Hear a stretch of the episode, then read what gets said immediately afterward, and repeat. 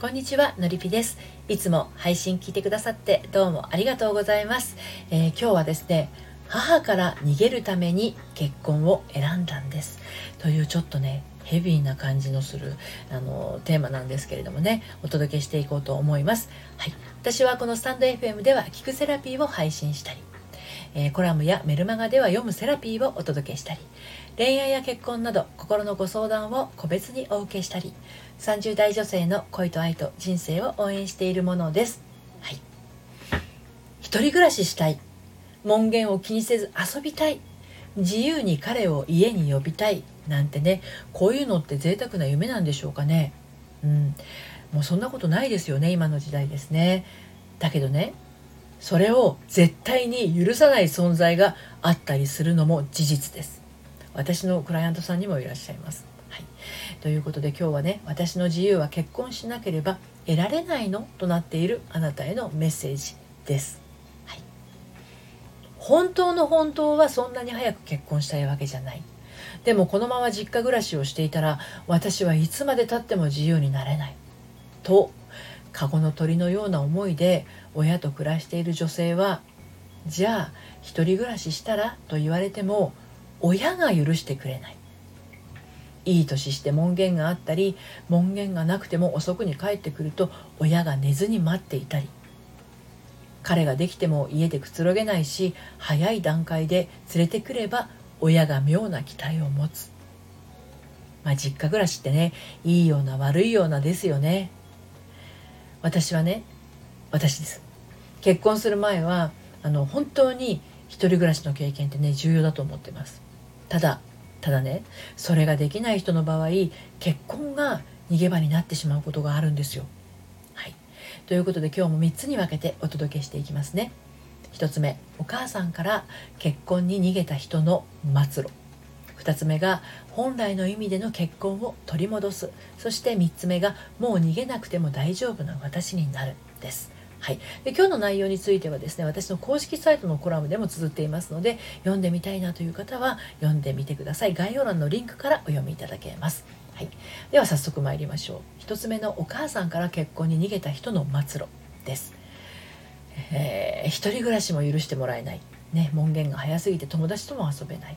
あれこれ詮索されたり口出しされて自由がない。あのこういうことってねいつの時代であっても親特に母親のね呪縛にとらわれてしまう女性ってねいらっしゃると思うんですね。何を隠そうこれ。私自身もそうだったんですよ。20代。一人暮らしをしている友人が羨ましくてね。私も一人で住みたいってあの親に言ったことがあります。でも行けません。ともう一周されて終わりです。娘はねお嫁に行くまで家にいるものっていう考え方の母親が許してくれるはずもないでね、まあ、半分諦めた上での提案だったんだけれどこれ見事に玉砕しました。二十歳を過ぎた成人したね大人のはずが門限決められて、まあ、やろうとすることにもいちいち口を出されてもう本当にね鬱陶しくて仕方がありませんでした。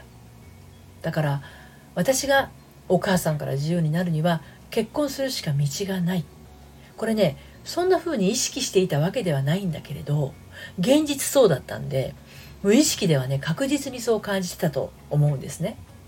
でねするとどうなるかっていうと恋愛が楽しめない女になってたんですよ。でどういうことかっていうとねこれあの恋愛を楽しむ前に相手を結婚相手として見てしまうんですね。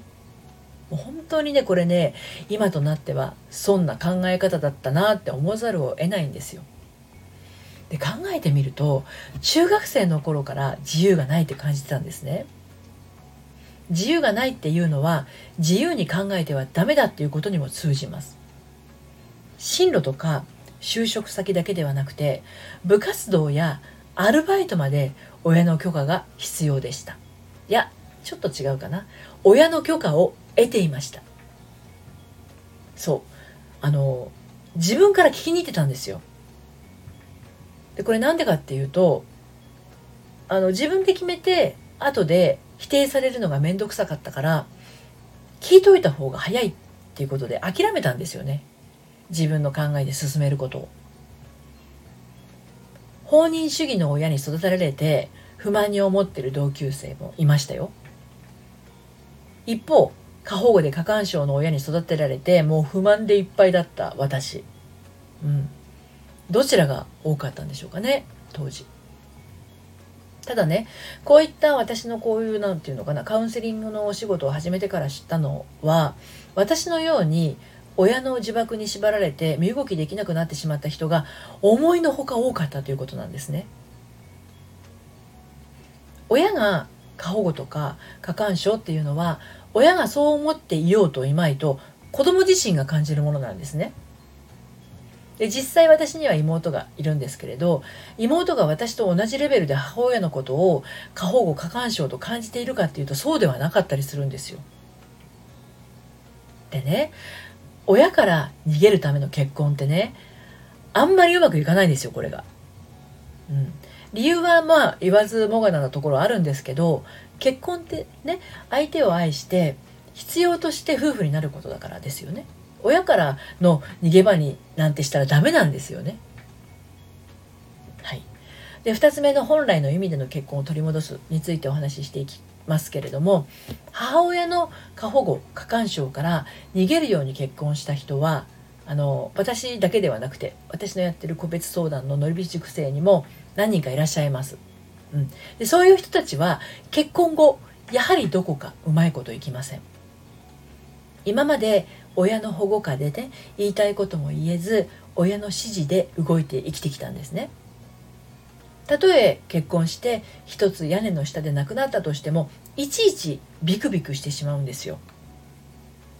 私のやってることは間違ってないかな私のやってること何か言われないかな？これはね親が関係してこないはずの職場でもそんな風に感じることが現れてくることがあります。とにかく自分の意見や考えを周りに伝えることが怖いんですね。でこれね最初は恥ずかしいと勘違いしている場合もあるんですけど恥ずかしいよりもっと強いです怖いんですよね。あなたはお母さんの言うことを聞いておけば間違いないの。っていうこういった呪縛はですね思わぬところまで影響を及ぼしています。だからお母さんの意見が及ばない場でね自分の意見を言うことって恐怖でしかない。誰かの確認が欲しくなってしまうんですね。で私の最初の結婚はねそんなこんなだったから元旦那さんに対して非常にヒステリックだったかもしれません。最初の頃こそ母親から縛られている状態から助け出してくれたヒーローくらいに感じてたんですけれどまあ私の思った通りにならないことだって当然あるわけですよね結婚生活の中では。仕事が遅いとか家事をやらないとか育児に加わらないとか不満が増えてくるとですね分かってくれてるんじゃなかったのってなるわけですよ。で分かるはずもないんですよね。だって何が不満か伝えてないんですもん。でも母親が何も言わずとも私に指示を出し否定して道筋を示してきていたものだからそしてまあその道筋が結果として自分にとって楽ちんなところまで介入されてたから愛する人とのコミュニケーションが取れないんですよね。コミュニケーションが奪われた状態で成長してきたからコミュニケーションなんて取らなくても分かってくるくれるものだと思い込んでたんです恐ろしいことですよねで結局最初の結婚は11年で破綻したんですけれど、まあ、あれは自分のコミュニケーションの取り方が大きく影響していたと感じます。お母さんのせいまあいいえ。そうは思わないんですね。だって結婚する前も結婚してからも親に反論しないこと時々は反論することを選んできたのは私だからです。言いたいことが言わせてもらえなかったと思っていたけど言いたいことを言わないっていうことを選んだのは紛れもない私だったから。でもこのままじゃ嫌だ。このままじゃ終われない。そういうふうに今強く心に決めたわけですよ。離婚した時にね。だから再婚する時は本気で本来の結婚を取り戻す。って心に決めました。でねこの言いたいことを言うためには自分が自分のことを認めて受け入れていなければできないっていうことにも気づいたんですね。どこかでこんな私が考えることなんてっていう自己否定があったから自信が根こそぎ失われた状態だったけれど本当その自信すらいらなくてただ私には必要なのはね行動するっていう勇気だけでした。それが自分の人生を動かすことになるんだ。自分の人生を動かして切り開いていけるのは私のお母さんじゃない。私しかいないんだ。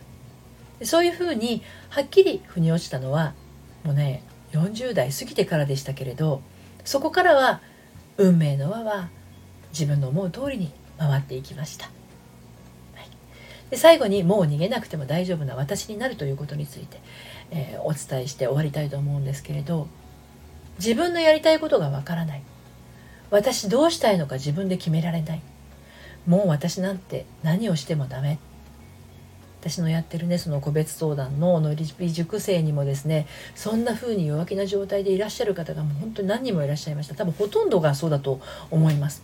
でそして、まあ、よくよくお話をお伺いしていくとこれもね9割ですね。9割以上かな。お母様との関係性がぐずぐずに崩れてしまっていてそれが大人になった今も影響していることがほとんどなんですよ。小さい頃の幼い頃ののりぴ塾生たちがですねどんなにけなげでどんなに頑張り屋さんだったかお話をお伺いしているとこちらまで心がギュッと締め付けられるようになります。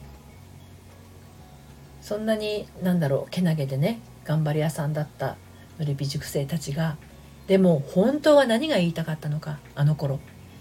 本当は何がしたかったのか。本当はどうして欲しかったのか。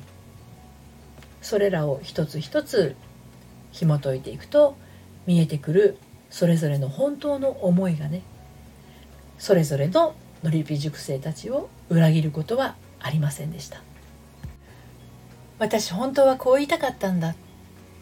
本当は私これがしたかったんだ。私はお母さんにこうして欲しかったんだ。これらが判明していく時大きな癒しが起こります。そして自由という名の翼が自分の心にも元からあったことに気づきます。そう誰もがねもともと持ってるんですよ。自分が封印しちゃってたの。自由という名前のね翼を。自分で飛ぶことを諦めてしまってたんです。今はそれぞれののりび塾生はそれぞれの大空を自由に飛び回ってます。1年前とは違う景色を眺めながら。もちろん私も自由に飛び回ってます。もう誰に何を言われても大丈夫な自分になって、はい、今日は母から逃げるために結婚を選んだんですというテーマでお話をしてきました。お母さんの呪縛が重くて飛べずにいるあなた。翼の存在に気づきたいと思ったら一度お話をお聞かせください。